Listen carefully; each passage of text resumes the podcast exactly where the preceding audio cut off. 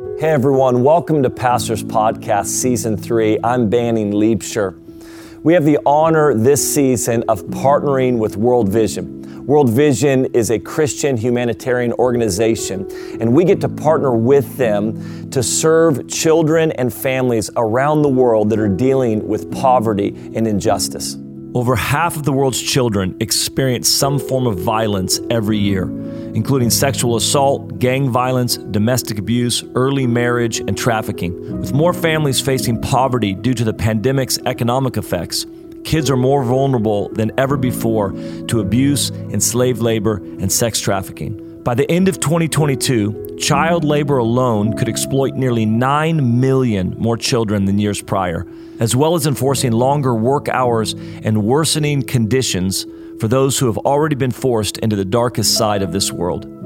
Millions of parents are faced with the impossible choice of selling a child for food or seeing their families starve, trapped by violence, war, and suffering. Millions of children most of them girls, are enslaved in the global sex trade. World Vision will stop at nothing to protect children by looking out for their well being, ensuring that communities are actively working to identify and support children in need, advocating for their rights, and providing immediate aid such as emergency shelter and essential care. World Vision's approach to ending violence against children protects them today and empowers them for tomorrow. They do this by equipping them, their communities, and local partners with the tools to address the root causes of violence against children. At Jesus Culture, we are grateful for the work that World Vision is doing around the world to address the issue of child vulnerability.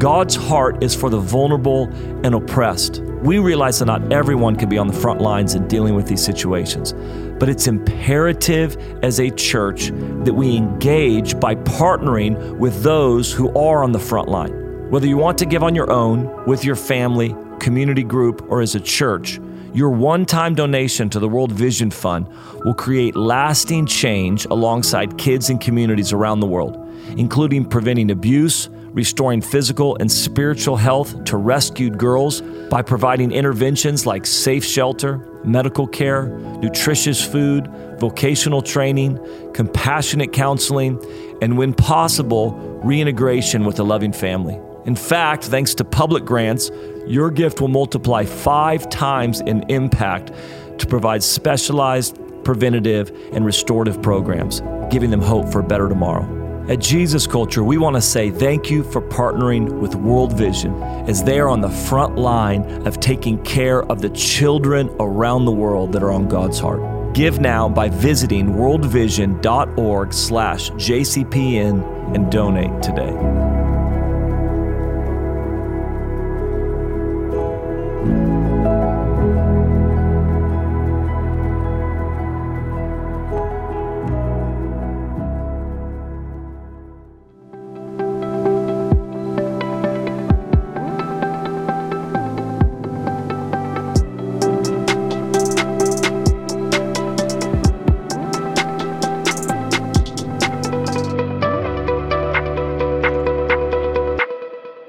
Welcome to Pastors Podcast Season 3, part of the Jesus Culture Podcast Network. I feel like I need a, a new intro. It's just that for all of the episodes, it's Welcome to Pastors Podcast Season 3, part of the Jesus Culture Podcast Network. It's run its course. It's run its course. I need some type of, I listen to a lot of sports radio, you know, or, or we need some type of a little bit more, you know. We need a, like a, and we're back. Yeah, something like you know? that, something like that. So, well, welcome. Great to have you.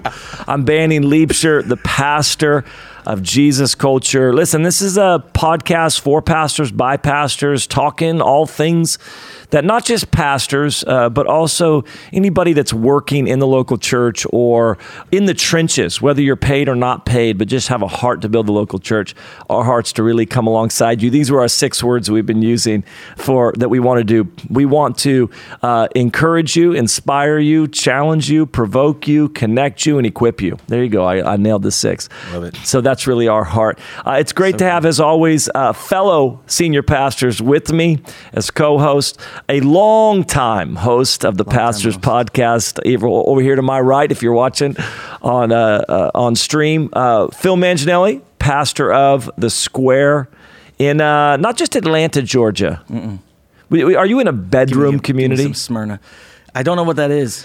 I've heard the phrase. If I'm honest, I would just roll it and say yes. Is it a sleepy bedroom community? we are the first city outside of Atlanta on the northwest side. So Okay. we're, we're a true suburb, but our church obviously bleeds in and out of the city. I'd Sure. say a third of our church is in the city, Sure. two thirds of our church is outside the city. All right. Well, good. Welcome. Great to have you as always. And a brand new host, first time ever with us. Let's go. Go ahead and introduce yourself. Uh, my name is Osvaldo Mata, and I pastor in the city of Napa, California. Napa, California. Yeah. So first of all, let's just go over a few things. First Yeah, of all, uh, Os- Osvaldo, Yeah. which I call you Oz because that's what you've told me, Yeah, yeah, yeah, and yeah. I feel like I'm going to butcher. Uh, I tried to say your last name multiple times, and you just kind of looked at me like just condescendingly. condescendingly. what I loved is that when you said it, and then Oz, when you responded, it, that it was incorrect. Banning's like, no, we just said the exact same thing. I don't hear the difference between what you just said.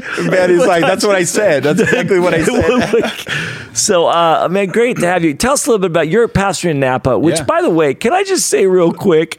I imagine that pastoring in Napa has its own unique. It, for those, I, I think everybody around the world would know Napa. Napa is famous. It's wine country. It's it's destination place. People Yeah. from all over the world would fly into Napa for the uh, Michelin star restaurants and uh, and for the wine tours and all that type of stuff. Uh, an amazing place, not far from us. Yeah. Um, but uh, it, what's it like to pastor? We're, we're going to get into Yeah, yeah. the Hispanic, Latino kind of world, but what's it like just to pastor in Napa just in general? Like, I, I got to be honest with you, it doesn't feel like it's really fair. Is that the right word? It's kind of like Bob Goff saying he's the pastor of Disneyland, and you're like, it's, I hate you. It's uh, uh it's hey, man, it's obviously it's Napa. You know, it's beautiful. Uh, but you know, within all that beauty, like there's there's a lot of hurt. There's a lot of things Yeah, that go imagine. unnoticed and, and unseen. Uh, obviously, because we got people flying in, it's very touristic. People come in, and um, you know, it's a lot of like peeling back the layers and the onion of really what's going on within our city. So you have to like really search for things that are going on and within our community. But uh, it's beautiful, man. Uh, we love uh, leading there. We love pastoring there. Um, but it's Napa. You can't Yeah. complain, man. Come on. How long have you been pastoring your church? Uh, so we planted nine years ago. Now you come from you have an interesting story. When I first met you, I was so intrigued by it because you're coming from uh, you're a pastor's kid, Yeah. and coming from a traditional Pentecostal Hispanic church. Yeah.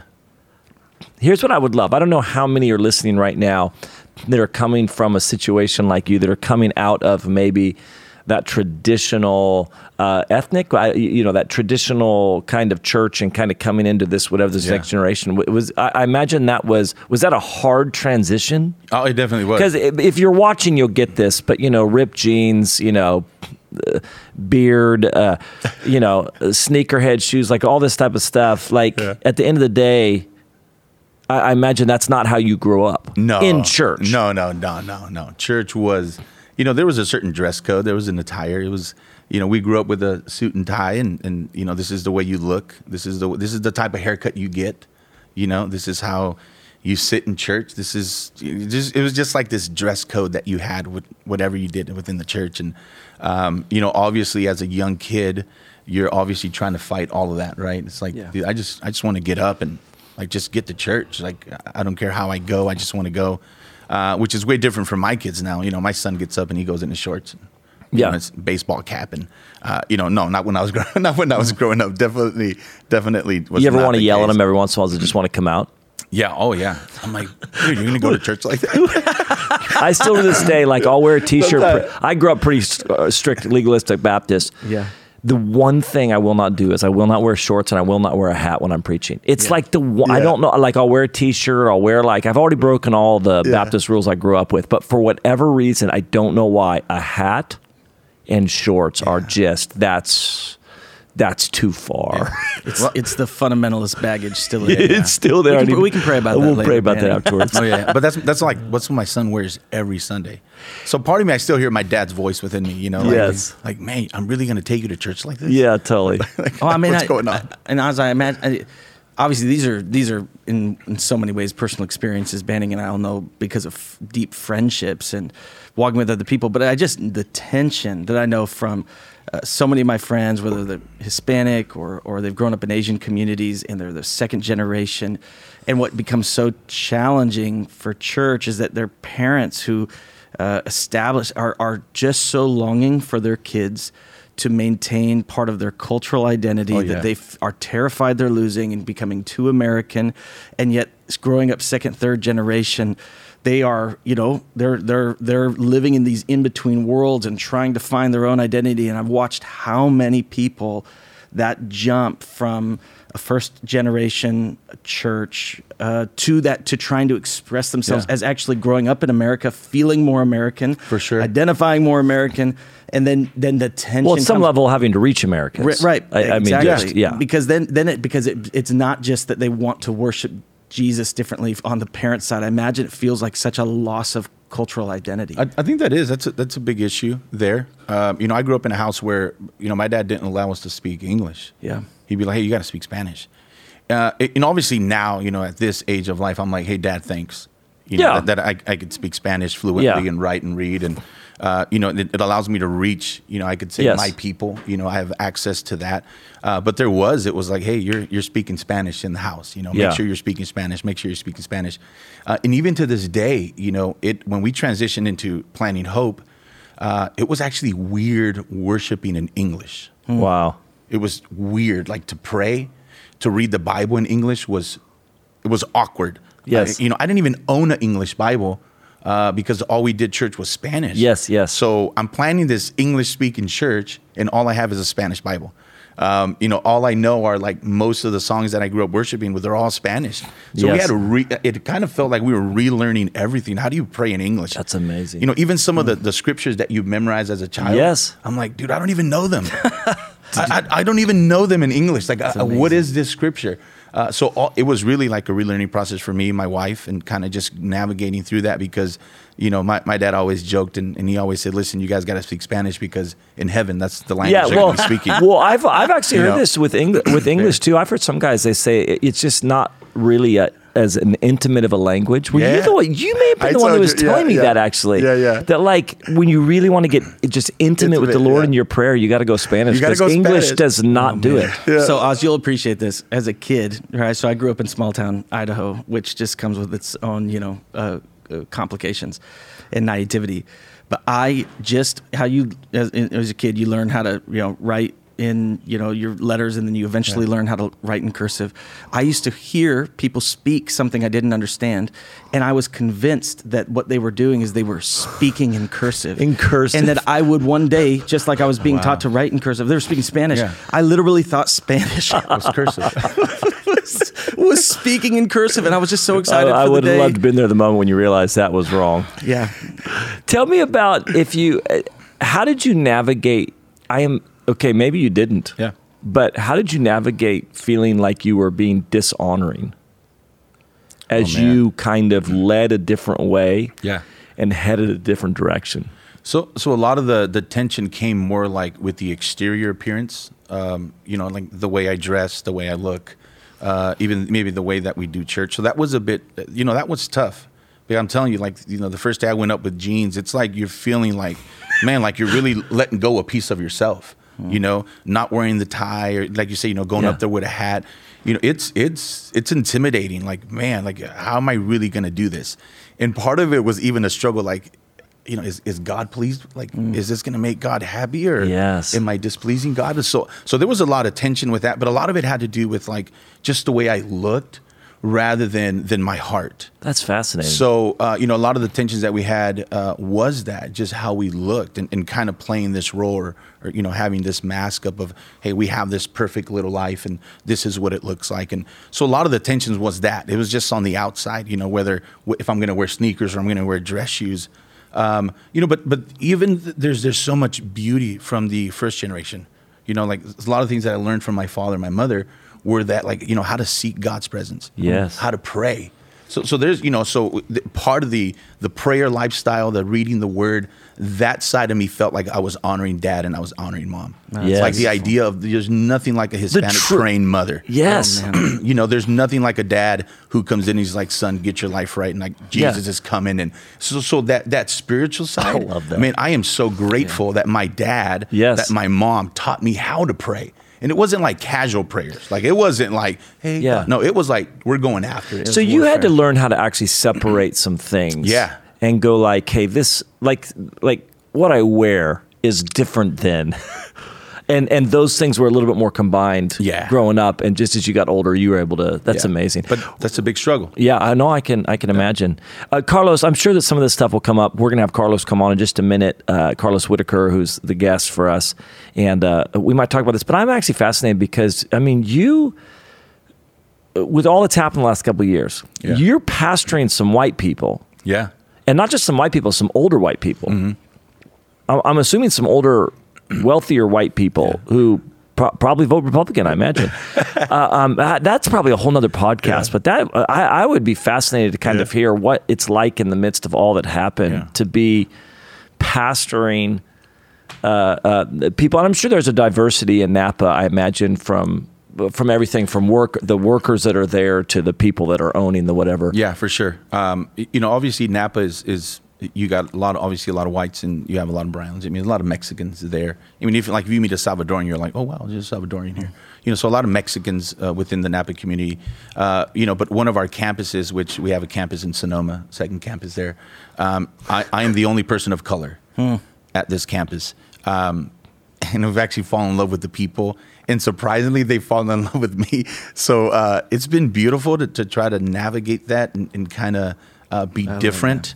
Um, and and again, I think a lot of though a lot of like you know coming out of these the traditional Hispanic church prepared me a lot for being okay with being with myself to some, at some point. Yeah. You know, because though you we struggled with like how I'm going to look, how I speak, uh, you know, the things in our life, and now leading a church that looks nothing like me. Uh, I think it's helped me feel comfortable in my own skin and saying, "Hey, God, I, I can still honor you and be myself." Oz, that's amazing. Come on! I'm so ready for this Well, and, conversation. these, and these are the conversations we need to have Yeah. in in the because at the end of the day, the cultural tensions that just exist in our country uh, don't have to be the, actually the places we fracture. I Mm. often think they're the places we fracture because we feel like we don't know how to find those points of unity. Yes. Yeah. And actually, Oz, one of the things I love you saying, even in your own story, it, it just is like you you found the points of unity and you made those the point. Yeah. Yeah. I love it. and then you just let that lead forward and the fruit and the life that comes with it. And so I just think these things, uh, if we can just step into them with the right heart, I think people would be amazed how much is solvable. Yeah. Yeah, I love it. Well, I'm excited today. We get to have on as a guest uh, Carlos Whitaker. Carlos is a is a really dear friend, somebody that I love, trust.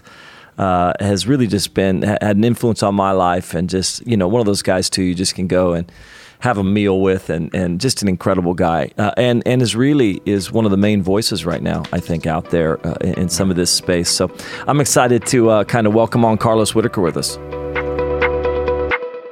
Well, Carlos, it's so good to see you. Thank you so much for jumping on. I, I'm, I mean this. I'm going to have you introduce who you are, but I, I, uh, one of the things I love about what we get to do is actually just run with friends, like people that I genuinely care about, people I genuinely just want to go sit down and catch up.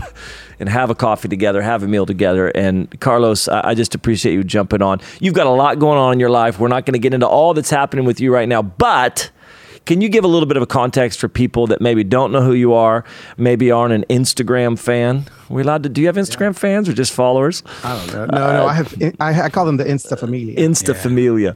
Uh, that's family in Spanish, Oz. Thank- Uh, thanks- thanks, Bandy. I appreciate just you. to let you know, that's that's family in Spanish. Um, can you kind of give some context of uh, Yeah. who you are and what you're doing?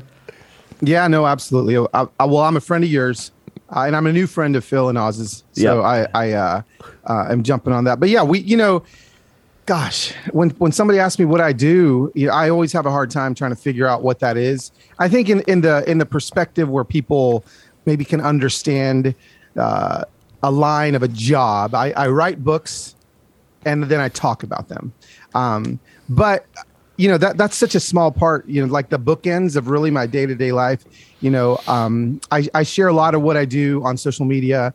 I try to have um, especially the last two years to have grace-filled conversations about difficult subjects um, helping people maybe navigate some and give them words uh, that maybe they didn't know they needed. Um, you know I, i'm not uh, a I'll tell you what I'm not when it comes to some of these issues uh, that I've been helping people walk through. I'm you know, I'm not an expert. Uh, I I think I'm I don't know. It could like a professional friend, like a mm. just like a social media friend. Like oh my gosh, like that guy.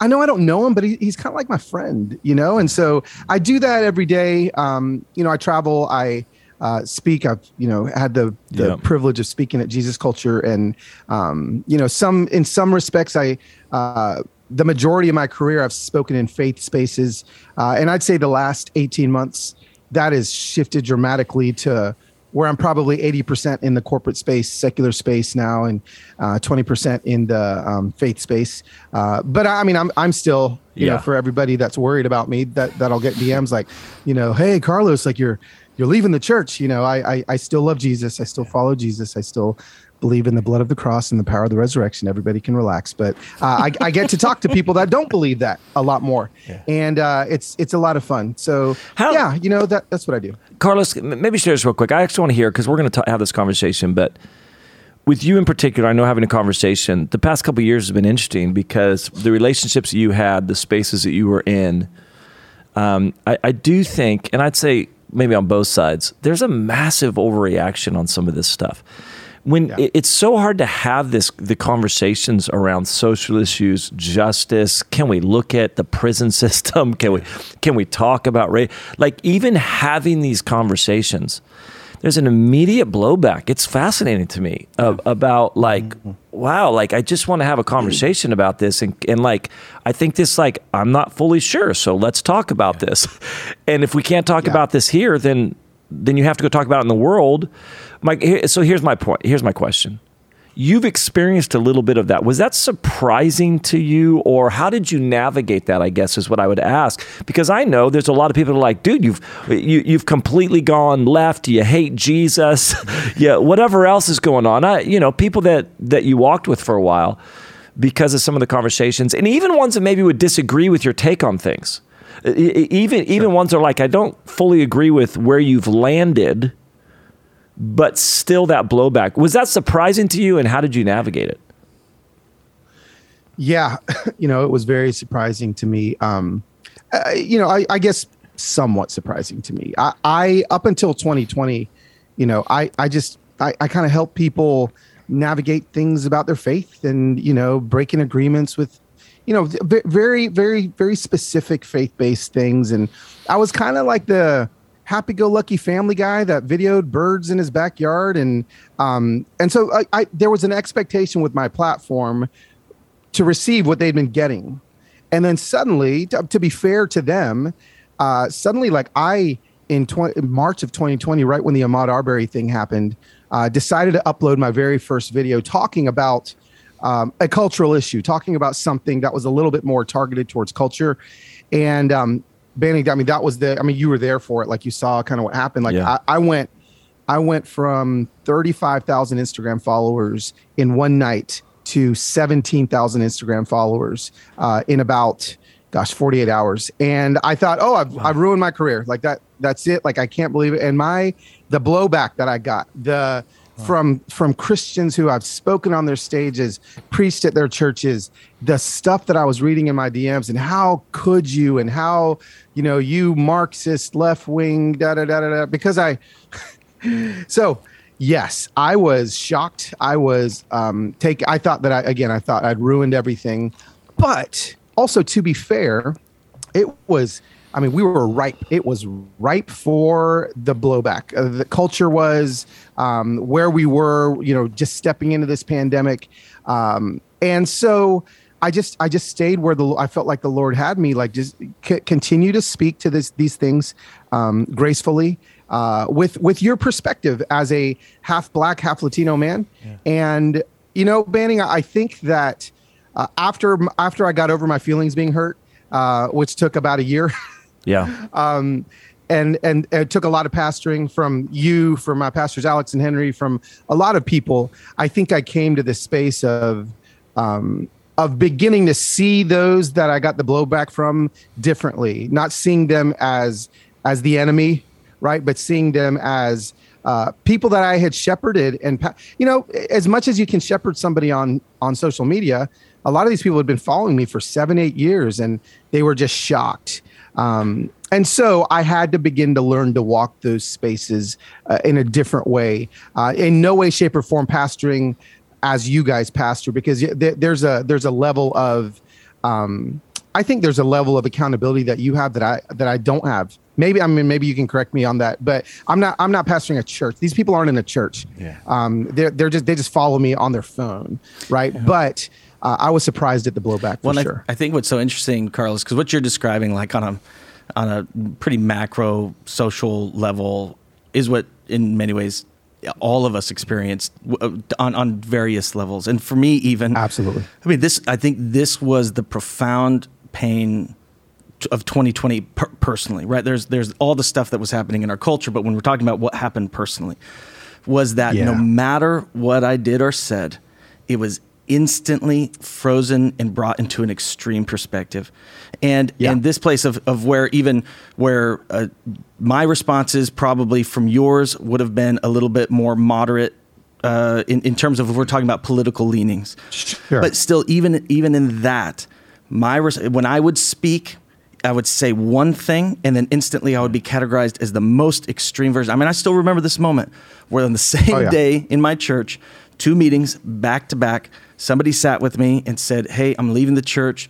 Uh, you've abandoned the gospel. You've given over to cultural issues. You you no longer stand on on the truths of Scripture. You've just fully caved into culture. Right. The very next meeting was, "Hey, I'm leaving the church. Uh, you are part of the problem of white supremacy in the world. You are not willing to walk far enough into the pain.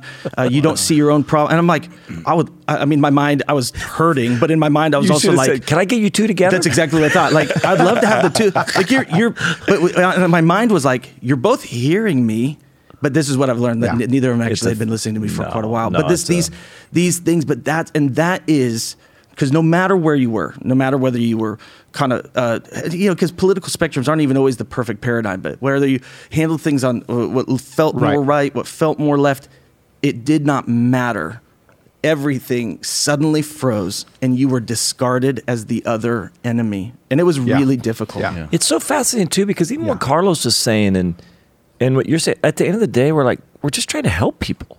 Yeah. Like I'm just trying to help people in, in their walk with God and make a difference in the world. And like I don't have a another agenda. Yeah. So it was fascinating. I guess as we talk about this, because and Oz, I, I don't know. I, I- I imagine he, what he. For me, it's true. Yeah. You know what happened is we lost both extremes. Right. Like both ex- left and right extremes. I Right. they don't go to our church anymore. I don't think. and you by, know. by the way Yeah. we lost both extremes on both of our perspectives not because we were were didn't kind of try to move into those spaces right Yeah. so sometimes you lose both extremes when you don't speak about things they just kind of Yeah, but sure. but when i mean i i gave my that was part of what made it so hard i i did everything i could to try to lead and pastor my church through this both in the love of jesus both in what i believed from scripture both trying to honor all uh, voices and it Yeah. just and it was it was wild I, I I think for me, it's, Yeah. it's not just, you know, how do we navigate this with our church, uh, but as a Hispanic man, as a Mexican man, like not just the conversations from the pulpit, but even with my kids. yeah Yeah. So at the same time, you have a church Yeah. who wants to hear from you, um, but you also have kids who are mourning and, and shocked and not knowing what's happening and what's going on. Uh, you know, at the time, my son, I think he was like, uh, you know, going back, Carlos, to the story you were sharing. Uh, you know, I think my son was like 11. Oh no, he was about nine years old, uh, and being, you know, he's he's a little darker than me. Uh, you know, so even navigating some of that stuff at home. So, uh, you know, I think some of the tension for me was it's not being so quick to what I'm going to say to the church, but you know, how am I going to sit with my kids Yeah. and feel this and, and That's good, cry about this and and really uh, love on them in that area while trying while having a church Yeah. that's like, hey, pastor, what are you going to say? Uh, so that was a lot of the well, things that's that- also that I having a church that doesn't with. all look like you. Correct. Yeah.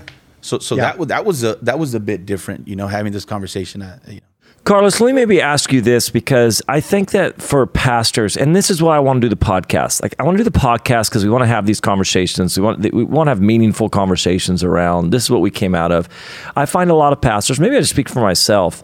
I want to engage these issues. It is so. Uh, um, you, you, you, just aren't quite sure what to do sometimes. How much how much do I do with this? It's it's exhausting, and then you kind of feel bad saying it's exhausting because I'm walking with people of color who are like, "You're exhausted." This is what we deal with all the time. You know, you know, you know what I'm saying. So uh, I'm saying that yeah. in a that's a real thing. I, I, you know, so you're like, I'm just yeah. exhausted every time we're talking yeah. about this stuff. I've got to go navigate all this stuff real people left that it was just kind of yes. hurtful and painful and the misunderstanding. I don't, you know, I guess I, I, do mind some of that stuff. You know, I'm like, I'm just trying to have a conversation yeah. with our church yeah. about how we should be able to talk about yeah. whether or not, you know, I come from a police family. I, like I personally, I come from a deep, I, multiple, my dad, multiple family members. I guess, Carlos, how would you talk to pastors about uh, pastoring people that think radically differently than them, but pastoring people as well in the midst of what what what Phil's talking about. As a pastor, you're just dealing with this type of stuff. You've had to navigate it. I understand your world's more social media, but you are in the church too. You're in the church. Yeah, absolutely. It's one of the things I love about you. You're pro church, pro Bible. But um, but you're in the church on social media. What's kind of advice or what you've learned in the process of all this of how to continue to move towards people and not kind of just yeah yeah no that's good Banning I um you know I, I was uninvited from a lot of churches like I I was uh, suddenly the speaking requests went went cold uh, and suddenly the corporate requests went hot and I remember that was something I had to navigate. Like I, I, I just there was like a just wounding. I was like, wait a second. Like now that I'm talking about issues that, you know, that I feel like really matter now, uh, maybe, maybe, maybe this is just a little too hot for us right now. And, you know, as I um, as I navigated that, I realized something. I think pastors can, you know, this may sound fluffy. Okay, so I'm going to say it, and and you may pastors are going to roll their eyes, uh, but but g- go go past it and hang on for just a second. Something that I learned, a friend of mine said, is um, they said, Carlos, when people ask me, because people started asking me all the time, Carlos, like, what's your stance? Like, you're a public figure. What's your stance on this issue? What's your stance on this issue? What's your stance on this issue? Um, and and again, I have some capabilities to answer this. I think a little differently than a pastor of a local church, but I would say this constantly. I would say, well, I don't stand on issues. I walk with people. I don't stand on issues. I walk with people. And they're like, oh, it's a cop out. Like you know. And I was like, well, if I if I stand on this, if I if I make a and there's certain things that we're gonna have to stand on, but most of the time people just wanted me to say something so they can make a decision whether to stick around or to leave. Yeah. And, and and so at the end of the day though I'm like, so you you love everything else that I say you you appreciate everything else that I am. You're here on a daily basis um, to be infused with hope, but you're waiting for me to take a stand on something so that you can make a decision whether or not mm-hmm. you're going to continue or go. And that's just for me. That's bullcrap. Like like that. That's and so I began to say, if you want to know what my stance on an issue is, then DM me, and um and then let's and so this is what what would happen every single time, right? They would DM me and I would send them a video especially somebody that's really wanting to know. And when I would send them a video back, my face in on their on their phone would suddenly diffuse 99% of the of the sparked rage filled emotions. And suddenly it was just carlos telling them that he's not standing on an issue but he's walking with people. So um, as pastors i would say t- take that for what it's worth in whatever context you're in. And you know and i think that's what pastors try to do every day right is to walk with the people because these aren't issues. These are actually humans that, that are being affected by these issues. So I turn the issue into a person. I think that's one thing that, that was really helpful. You know, and then I would just speak to pastors um, and, and I would say, understand this, and you do, that you are suddenly pastoring like open wounds, like, yeah. like no longer scabs. And so, so we were. I feel like we were scabbed as a nation for a long time. And you know, you, you hit a scab and you bump up against it, and it, it hurts but there's protection there. But what 2020 did is it ripped the scab off of all these wounds, and suddenly you blow on a scab on a on an open wound, you just blow on it. Yeah. People are like, you know, like oh, they're just react a, a lot more reactionary than they would be if there was a scab there. But now everybody's walking around with open scabs with their wounds, like you barely even touch it, and it is painful.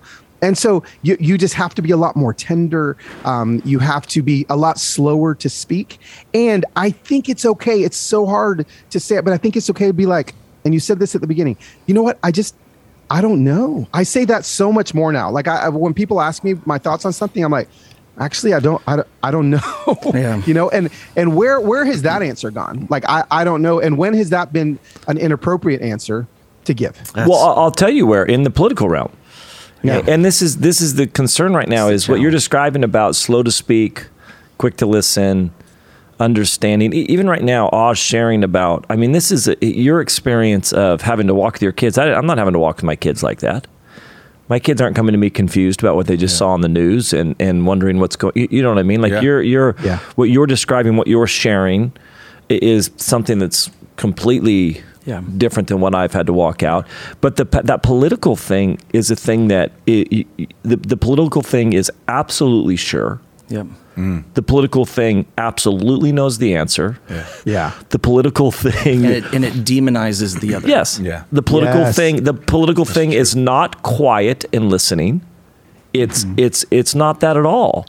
And that's you know, we, we mentioned a little bit. We've talked about this, and um, I was actually thinking, Carlos. I was going to lead out by saying, you know, Carlos, me and you don't agree on everything, but I couldn't. I know we probably don't, but I couldn't think of anything. So I'm sure we don't. I, I'm sure we don't. In some, way. you probably. But listen, listen, listen, listen. We, we may not agree, and Phil go to in a second, but we may not agree on anything. But listen, 2020, like I, I needed, I needed, I needed the banning I got in 2020 because in 2020 banning was like, I mean, I just remember I was walking down a street in some podunk town, Pennsylvania, and Banning calls me, FaceTimes me, and he's like, "Hey, that." That post that you just put up, do you really want that to be on the internet? And I was like, oh, yeah, I'd like take that down, right? It's like that's where we're. We don't. I don't think we really agree, disagree. I'm like, yeah, you know, I'm like maybe. I was actually thinking. I'm like, I'm sure we do somewhere, but I actually couldn't think of anything. Well, of but but this is one of the things I was thinking about because we've talked about gray areas. Yeah. So Carlos, you're talking about, it, and I think this is one of those things Yeah. that is maybe so hard to navigate. Is is that there are a lot of gray areas. There are a lot of or whatever, even talking through the role of government when it Yeah. comes to the poor, or, or, or you know, all whatever, you know, just having the conversation of how should society be made up? What's the role of all this type of stuff? But then there's not gray areas, Right. Well, And- that's and that and that and then that for me becomes what's so difficult about trying to lead through this is because I actually think the body of Christ is incredibly confused about what what are the gray areas and what are not the gray areas, and because we aren't in agreement there, we can't actually safely head into these. And and one of the things, so let me let me kind of, Carlos, I want to ask you something, but I need to probably frame it first. Is He has to qualify it first. Yeah, That's no, what he's just, saying. It's you not know- framing; it's qualifying. no, it's just we. I really love we're you, building this Carlos. friendship. We're we're brothers in Christ. no, we are. Here you go. Having said that, I'm in Atlanta a lot more than I Did am you, in did Sacramento. you did you know this? we need to Yeah, frame this is correctly. a, an intervention, Carlos. Yes, no, it's. Um, I, I I actually just just really so value what you've done and who you are, and and I think the challenge is so. f- I think a, a lot of pastors listening to this. I think at the end of the day, they feel the tension because they do want to step in Yeah. to places of uh, racial pain. They do want to step into places of historic wounds, and they and you know there's going to be people on both extremes. There's going to be people on a political right that say, "Hey, even the idea that you are saying that any of these things exist is caving to whatever," or people that are like, "E- "If you are not immediately willing to come extremely over to this perspective, uh, then you're completely brainwashed by the right." Right? There- There's there's those, but I find that most pastors, this is what most pastors are feeling. They want to be able to step in. They want to be able to love. They want to be slow. But there's also it's part of the sin. This is what I wanted to ask you. Part of the challenge is is that at, there's also these deep convictions that are not uh, naive in certain. You know, they're, they're they're not not thought through convictions around that don't, that actually don't have to do with some of the issues around race implicitly. Issues like where I stand on uh, historic Christian sexual ethic, where I stand on on who I am in terms of my convictions around li- uh, life and pro life and and what I believe about those things. And I'm all for really thoughtful, nuanced conversations that are just around those issues. But those are places, you know, of, of the authority of Scripture. The place these, the, and the hard part is, this is what I wanted to ask you, is that as yeah. a pastor who says, listen, and, and pe- if you know me, then people would go, hey, I at least can say, Phil has dove into the end of those issues and come back. His yeah. convictions on them, well, whether people would agree or, or not, are just are they're not thoughtless. These are I've gone to the end and come so back. Good. Yep. And I hold to these three things. And what's hard is that somebody in my position, which I think is a lot of pastors, it's almost like to try to enter into the conversations in some kind of public level because I'm basically coming to a point saying these are not places that I'm okay uh, uh, dismissing I'm not okay yeah. letting go of.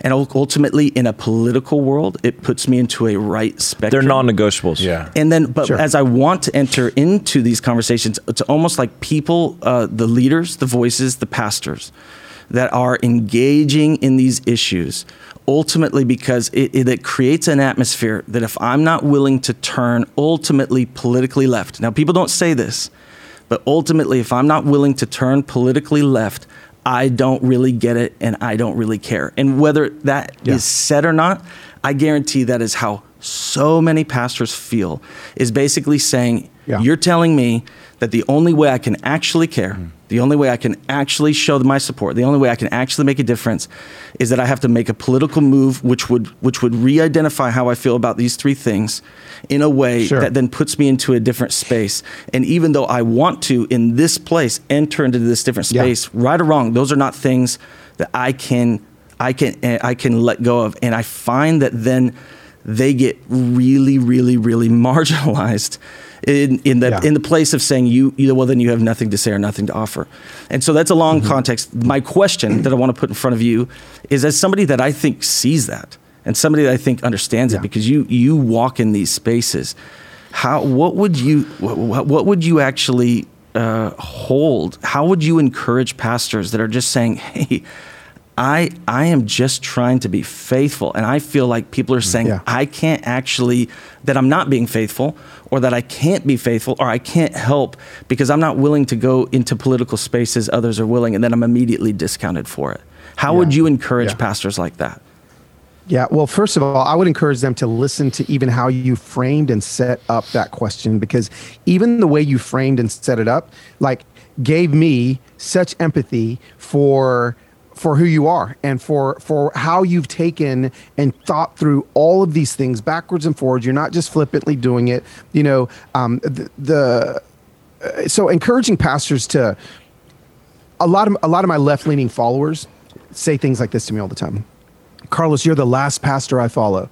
Uh, Carlos, you're the last Christian that I follow. Like I've unfollowed all of them because they're all again, they're all right. Like like yeah. suddenly put, lumping every pastor uh, into one in, into one and so like i feel like i'm like the last line of like defense for pastors that you know i i go to a i go to the belonging here in nashville tennessee and my pastors are um i think they've navigated this stuff so well but but those few things you're talking about they are like blatantly from the pulpit like we believe in life.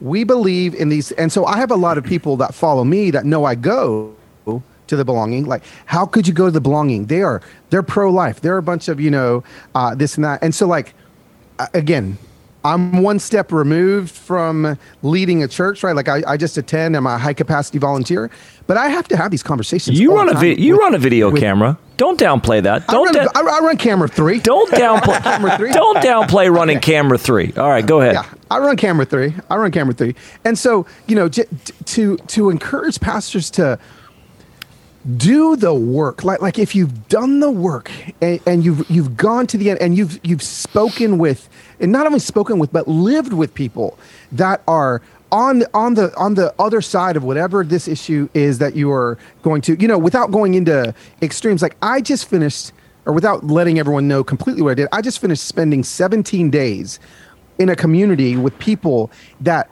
honestly vehemently disagree with a lot of things that I um, I believe in, and but I spent 17 days like learning from them and loving them and being with them. And so, you know what that did for me? Like it, it built empathy inside of me. Yeah. It built empathy for me uh, when it came to a lot of these hot topic issues that I'm like, wow, like this actually affects you a lot differently than it affects me. And um, I'll give it. I'll give a quick example. And again, I, I don't think I can land this plane as as cleanly as maybe a pastor listening to the podcast wants me to land it. But but quite simply, I when when it was like, um, let's see, oh Breonna uh, Taylor. Okay, so we it was like no knock warrants. I was at the marches. I had my uh, my you know uh, you know get rid of old no knock warrant you know banner and I'm marching Black Lives Matter all the things.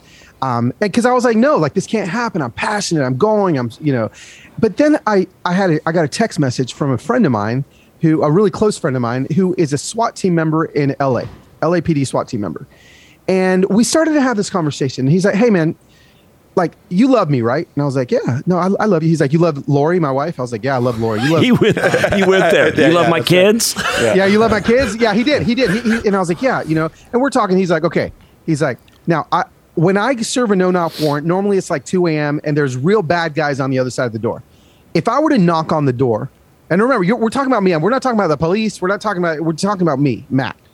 When I knock on the door, if I were to knock on that door, there would be about five rounds of shotgun shells that would come straight through the door into my chest, and I would cease to exist. Do you want that? And I was like, no, actually, I don't. He's like, okay, so this is what I want you to do. I want you to think about, and and Phil, I think this is what what you were saying, and this is where I want to sit in is going to the ends of the issue, like go really putting skin on the issue. So this is what we decided to do. I said, I'm going to come to LA and I'm going to go on a pre- police ride along with you uh, on your little midnight shift. Um, but then what I want you to do, Matt, is I want you to come with me to a Black Lives Matter protest, and I want you to walk with me. And so what ended up happening is two people on honestly opposing sides of issues like switch places for a second. It was like wife swap, but not. It was like you know wife swap, right? And I I suddenly had a had a change of heart on on the no knock warrant issue. And to be honest, he had a change of heart because he he got to have a conversation with people that were just he that he wasn't around on a daily basis that were really wounded by a lot of things that they've had interactions with police. And what I think happened is my followers saw that I did this. And a lot of my followers saw that I was like strong, like, no, uh, you know, get rid of no knock warrants, all these things. But then they saw that I went and had this experience with Matt. And I changed my view. And I did lose some of my followers when I said, hey, listen, actually, I don't think we need to get rid of no knock warrants. A bit because like I, I now am putting a face and a family Yeah. to a situation uh, that I was vehemently against without going to the ends of it. And so for pastors, I, I think, you know, it's not like everybody can take 17 days and move in with a culture that doesn't look like you, think like you, and vote like you, but you can do enough to where, you know, that's where the exhaustive work is going to come in. Really putting skin on these issues, letting people know that you're putting skin on these issues, and still landing where you land on pro life and on you know uh, sexuality and the all of these things hey listen if you're if you're going to the ends of the if if you were walking with with trans uh, you know people if you were if, if if you were really in there with them doing your best to understand them and you still land in a place you know the extreme people are going to fall away but i think you've done your due diligence and i think people that's the only way to get the respect of people that i think are ready to bite. It is amazing to me how people will completely for, forget forget the concept of social media, unfollow you yeah if if they if you don't agree with them completely. Yeah. completely Like this is where it is. If you don't agree with me completely on every single issue, We're done. We're done. Fascinating to me. Tell Yeah. me, Oz, a little bit. I'm interested because as Phil's sharing his experience. Well, let me just back up real quick, with Carlos. I this is It's really valuable. Yeah. hands down. It's good. You got to go walk with. I just- you got to go walk with. I just wish we had an ability as people are listening to this podcast to feel their heartbeat, our heart rate go up Yes. though, because I guarantee right now there are that that's happening for people. Yeah. Even even going, hey, Black Lives Matter Yeah. rally No knock- and, no and walking warrants, with trans totally. people, and, and, and I mean Yeah. this this is a this is the real stuff that is deep, Yeah. deeply I- felt. th- this is why I, you know, I, I think there's a lot of good with social media, but I, I'm full on. You got to put social media down, and you got to go walk with people. Yeah. you have to actually Yes. go walk with people, and I and I think that there's just we've lost that somehow. We just don't walk with people, and we and we've allowed the political thing to say everybody's the enemy. Yeah, I, I can, if I could, uh, you know, one of the things that you're talking about, Carlos, I, for me, it sounds like it's it's not just what we're going to say, but being present. Actually, Yes. Yeah. It- it's stepping in with people. Um, Yeah. I, I think because sometimes as So pastors we get caught up on what we're going to say, but sometimes it just requires being there with Yeah. people and, and walking through Yeah. it. So you know what you're talking about is very powerful, man. You know, Yeah. how, do, how do we just Yeah. do And- and- life and how- with people and navigate through mm-hmm. these things? Kind of see life. Well, and how about lens? pastoring people to to stop listening to political podcasts on a daily basis? Like, Right. like just just doing that Yeah. in and of itself, Yeah. like will will will get get rid of so much hate. I mean, they're just on a daily basis they're just filling themselves with hate, and and it's like I don't care what side you're listening to. Yeah. To listen to that stuff every single day, I've just spent five weeks without my phone. I don't know what's happening in the world. I don't know if there's a new virus happening somewhere. I don't know who is mad at who, and I am as joyful and present as I've ever been. Now, I, I- I mean, ever. Like, No, I mean I, I'm- remember I'm not mad every day. Carlos, I remember actually in, uh, this realization I had in 20. I remember calling Banning and saying like, "Hey, I just I I see it. I, I see how few people in my church. I am actually their pastor." CNN, Wow. Fox News are actually Yes. their pastors. No, the podcast host Ben is their Shapiro, pastor. Yeah. Don Lemon are actually Yep. their pastors, and I they only tolerate me Yep. if I get in, in alignment with them. And they're and we have to be talking about because because I agree that the idea that we we just go we don't exist in that space in the world and we don't speak to that space in the world is is not a reality. It's probably not even helpful. But we also have to be talking about the way we have given it space is not only out of a, out of alignment with the teachings of Jesus, but it actually I believe has deep demonic strongholds Yes. that that keep people in bondage because what, what, what what's crazy is right if you say the one wrong thing people will suddenly form you as an enemy Yeah. but not on the things that actually matter you know it's it's it's amazing to me the places where we will will force people to have to agree with us and then the places we won't and usually it's Yeah. completely out of balance I want to ask Carlos a, another question, but Oz, eh, I'm interested to hear from you because around this thing, Phil's describing the experience that he's having of having to kind of he wants to step into these spaces, but then there's like these kind of non-negotiables over here. Uh, as a Hispanic pastor leading not just a Hispanic church and all that type of stuff, as this type as stuff comes for you, uh, is it similar? Not, I'm assuming it's not similar in things, but I- I'm saying, what is it that you're navigating with? Yeah, I mean, definitely uh, a lot of conversations. You know, as we have, you know, whites in our church and browns in our church. There's obviously we got different people reacting a different way and and trying to navigate through that thing. But you know, a lot of it, uh, you know, going back to even what Carlos said, a lot of it I've been learning to to respond very slowly yeah. uh, and being okay with that. I, I think uh, giving our church even an opportunity and time to grieve uh, through some of the pain, uh, through some of the fears. Uh, you know, I'm reminded of the story of Nehemiah. You know, when he hears what's going on with his people, what's happening with his city, the first thing he does is he sits. And he just begins to cry, he begins to weep, and he begins to fast, and he begins to pray before he even does anything. Um, so for us, has really been because we're diverse, is really you know how do we sit together and and cry and and then how do we have these these conversations uh, you know with with our church and, and with the hopes of moving forward?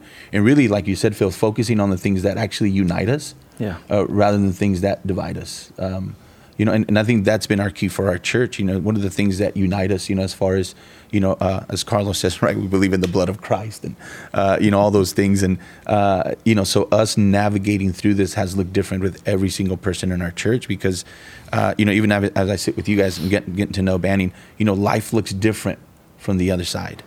Um, so really I don't have all the answers but if we can sit together if we can do life together then I think we can get to a place where we understand that we have love for each other and how could we could we get this through. So it's a lot of walking with people through this Yeah. journey and really it's been actually saying less for me it's been saying less and just getting to hear people's hearts uh, and really coming to a place like man I, I see you and and I hear you you know, how, how, how do we now navigate with this? You know, how do we move forward? So I think in order to do that too in the in the years to come, there's going to have to be a lot of grace because I, it, lot I of realize grace. a lot of grace. I realize that because I 2024 is coming. yeah, well. even a lot of pastors need grace, man. Yeah, but I. I even find a lot of people. You just have to go like, oh, there. You know, there's a lot of pressure. There's a lot of virus and unrest and all this stuff that's happening and, and uncertainty about economy. Like, just flat out, people are not at their best. Yeah. like it's just like it's just real, and to act like uh, I never get in a fight with my wife. and then- because I was stressed and because I was overwhelmed, and so I responded wrong. At some level, people that blew out of our churches, people that threw uh, whatever, and and and we are like, no, there's going to have to be a lot of grace because I think a lot of those. I think people when they actually get out of some of the stress and the pressure, they're Yeah. they're able to get a little more clear head and go, oh, I, I didn't respond to that right. And the grace that's going to be needed, I think, from from people to be able to go like, oh man, come on, you know. Um, so let me ask this real quick, Carlos. I think that uh, not everybody. I, I, I would imagine even people that don't have a big social media following. Uh, you're you're a. Uh, I'm going to call you a social media influencer. You haven't said that yet, uh, but I'm going to put you in the same category as the teenage TikTok star.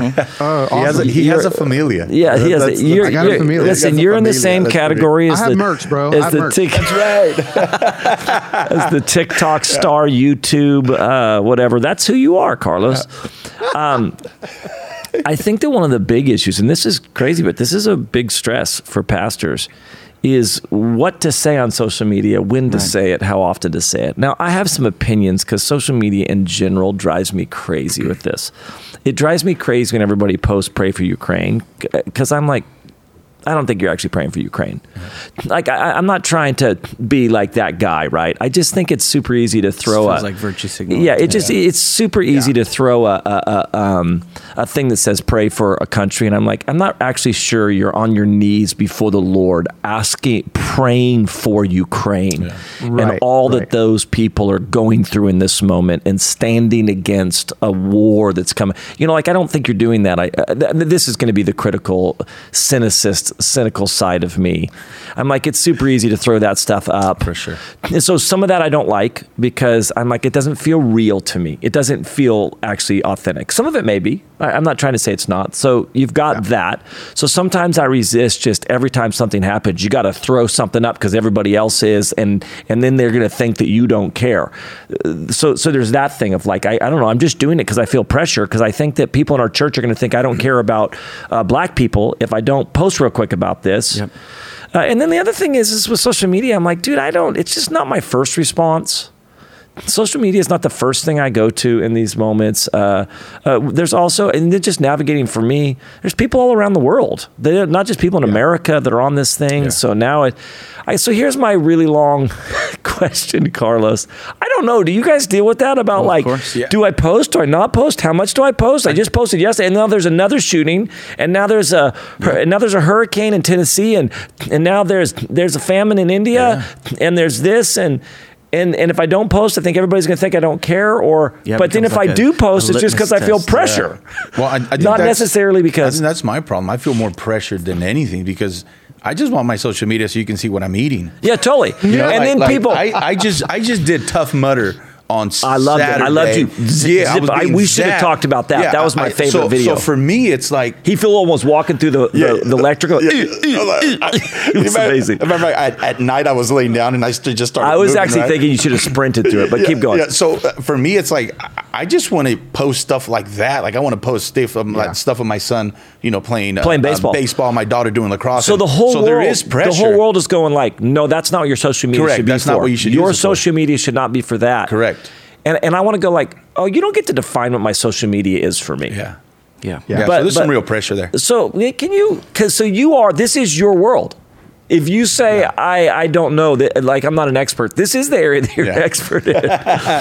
Uh, he has, he has merch. You have He has merch, my friend. merch. Is there advice that you would give in the social media world? Because this really is, I, Carlos. I'm not just trying to. There is anxiety, Yeah. Especially because so many people have left, or so many people have like you're this or you're that, and so you're just kind of. And and here's the honest truth. Here's the crazy thing, and Carlos. I I asked you, and then I interrupted you without you even talking. But welcome to welcome to our friendship. Yes, absolutely. Um, I also, I, yeah, totally. I would also say this: there are people that I care deeply about in our church that are people of color. I, am talking about that walking with them, even hearing Oz talk about his kids, and like hearing these stories. I'm like, oh, and I and I really do care about these. I, am not just talking about people who go to church. I'm talking about people that I know in our church, yeah. people of color that I'm walking with, and I also know how much a social media post matters. Like that's yeah. the other thing. Like how much when I post something, they do feel seen. They do feel yeah. known. They do feel cared for. So then there's that tension yeah. too, because I'm like, but then I'm like, I don't even know if the algorithm. I don't know. I don't even know if the algorithm. If you'll even see it. if you'll even see it. if you'll even see it. Go ahead, Carlos. Can you kind of help pastors navigate that?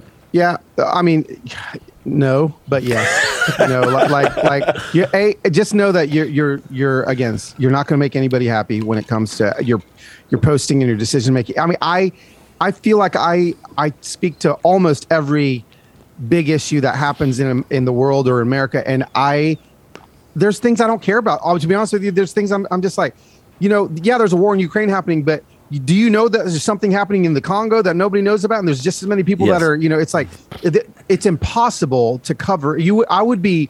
I'm not a news source, like, and I have to keep telling people all that all the time. Is I'm not like I'm not going to cover everything like a news reporter. Like that's not what I do. Like I get to speak to things that I am passionate about, that God has placed on my heart, um, and and I use stories very strategically you know, like like there's things that I will post on my feed that live there forever.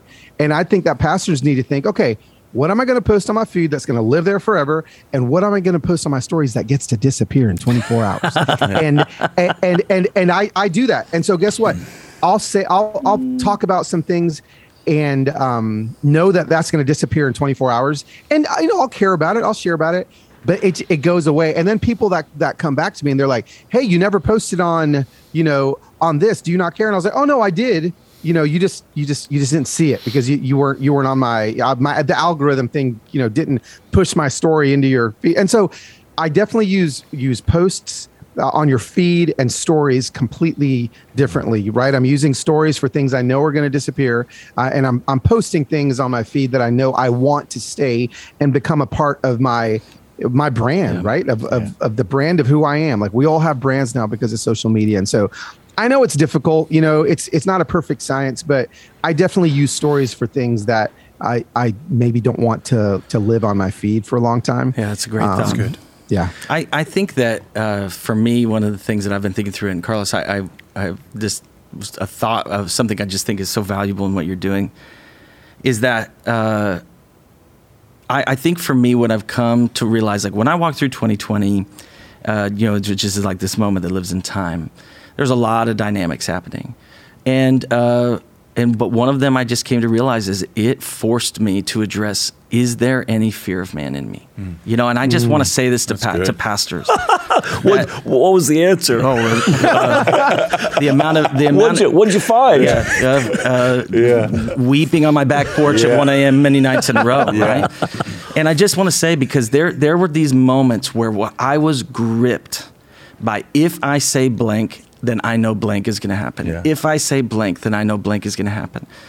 And some of them were genuine in the sense that that these are gray areas that it, I didn't exactly know the complexity. It's not that I, I had a deep conviction and I didn't want to be faithful to it. It's that I was trying to enter into a space with grace and understanding that I didn't fully, you know, have have a great yeah. great, great grip over. But then the, the, there, but then there was this recognition that there were things that just deep in my heart that I I had I had hesitation around, and it's because I re- I had to see it for what it was that I had placed that I trusted my ability to keep people with me yeah. as part of my fruitfulness rather than actually going, I, am going to, from my heart, I'm going to stand rightly before the Lord. And I hmm. just recognized that in those seasons, something had drifted that I couldn't see. And then this is the power of pain, right? Pain always tells you what you trust. You always run yeah. to what you trust in yeah. pain. And I found in 2020, part of what I ran to was trying to keep people close because I trusted yeah. that. Wow. And it helped me realize that there were lines of fear of man that that ultimately I had to I had to break. And I really did when that happened, when I actually saw it, gave it to the Lord, owned it, repented for it, accepted the consequences of it, and trusted God to build that things shifted some things really shifted in my own life, and I do think there is a lot. There is a there is a fear of man that we have to see in the midst of this.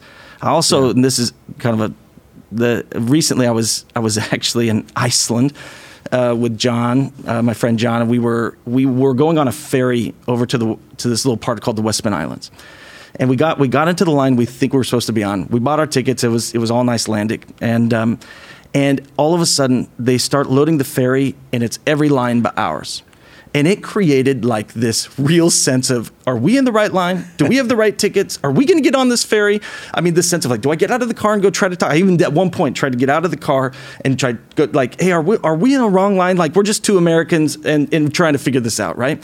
And uh, as soon as I got out of the car, the guy in Icelandic was basically said, "Get in the car." That was my interpretation of his uh, emotions. There was an ice. There was an Icelandic. you know, there was an uh, Icelandic yeah, cuss word in there. Yeah, yeah. And, uh, and and then at the end of the day, we were like the last line for whatever. Even though we were one of the first ones yeah. in line, we were the last line to let in. But it was about twenty minutes, and it was really like, I don't, I don't, I don't know what's happening. And it was just something about that moment that reminded me that like there is a real anxiety mm. Of following somebody that you don't know if you are in the right line. Do they see you? Mm. Are you going to get on this boat? They're, they're, are you there? Did you buy the right ticket? And one of the things that I feel like we need to do as pastors is at least understand that that is real. And the more and more yeah. and more we can come towards our church and yeah. go, hey, I see you in line. I see this is where we're going on. This is how you get how, how we're going. This is how I actually think bringing just that little bit of yeah. clarity to our churches. Hey, when when crises happen, these are our general rules. Yeah. When, this is our convictions and making clear like these even things. This is where we stand on this issue. This yeah. is where we stand on this issue. This is where we stand on this. And even though all oh, there's thousands that I can't do that on, the more and more and more I can clarify and I can come and say, yeah. "Hey, I promise we're getting on that boat together. Yeah. And even if it feels like I let that line go first or that yeah. line go first, I see you. We're going. And I just feel like there's there's something as pastors we have that's part of our role. We have to. And yeah. even when we clarify, if that means some people are like, ah, oh, this is not not my boat. Yeah. Right. Right. We just at least there was clarity. At least there. And yes. I think for on my heart, yeah. because I'm saying to this pastors, your heart deserves to be to be cared for in a way that I think that will only bring clarity.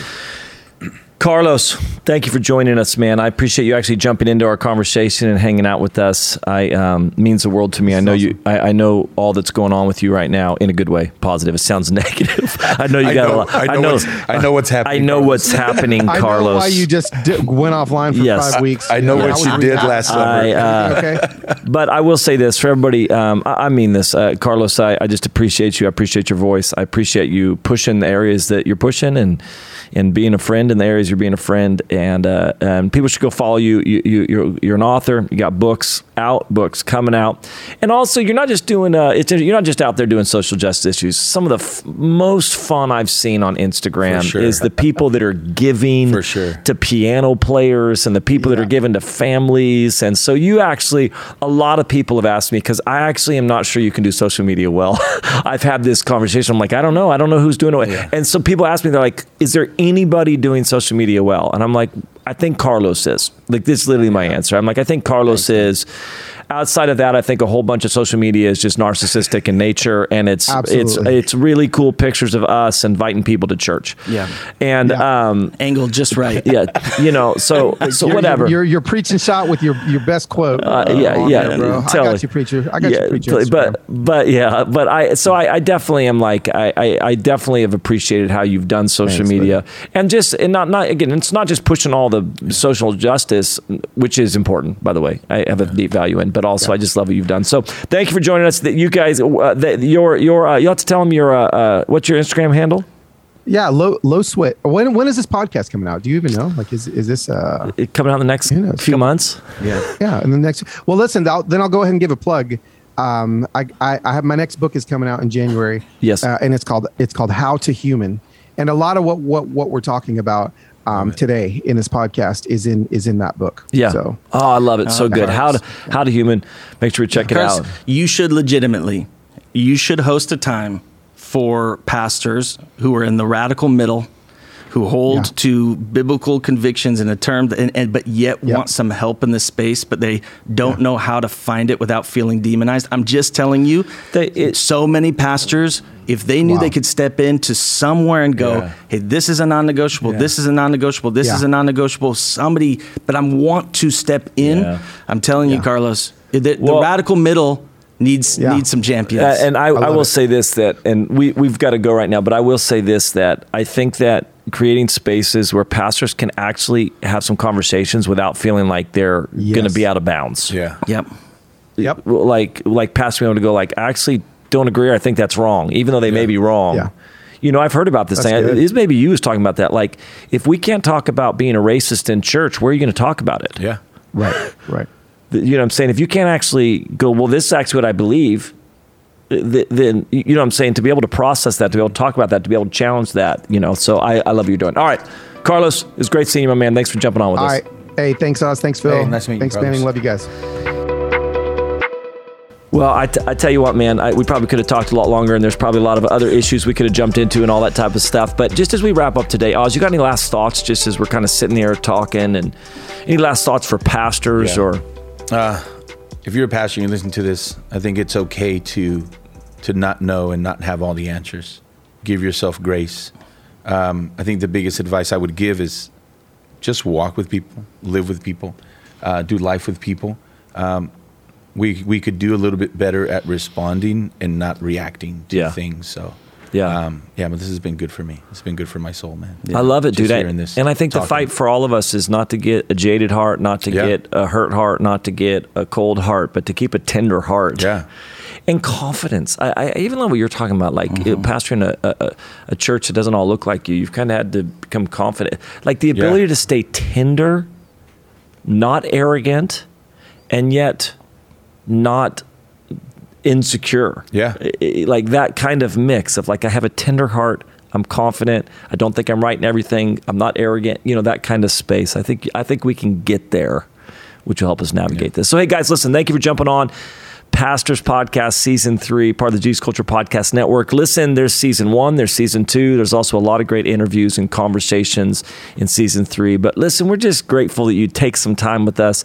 And let us know, man. Reach out to us. We love DMs. We love, if you want to see uh, Oz getting just uh, uh, electrocuted, doing Tough Mudder, these, uh, these are all the things. So it's good having you guys with us. My first move.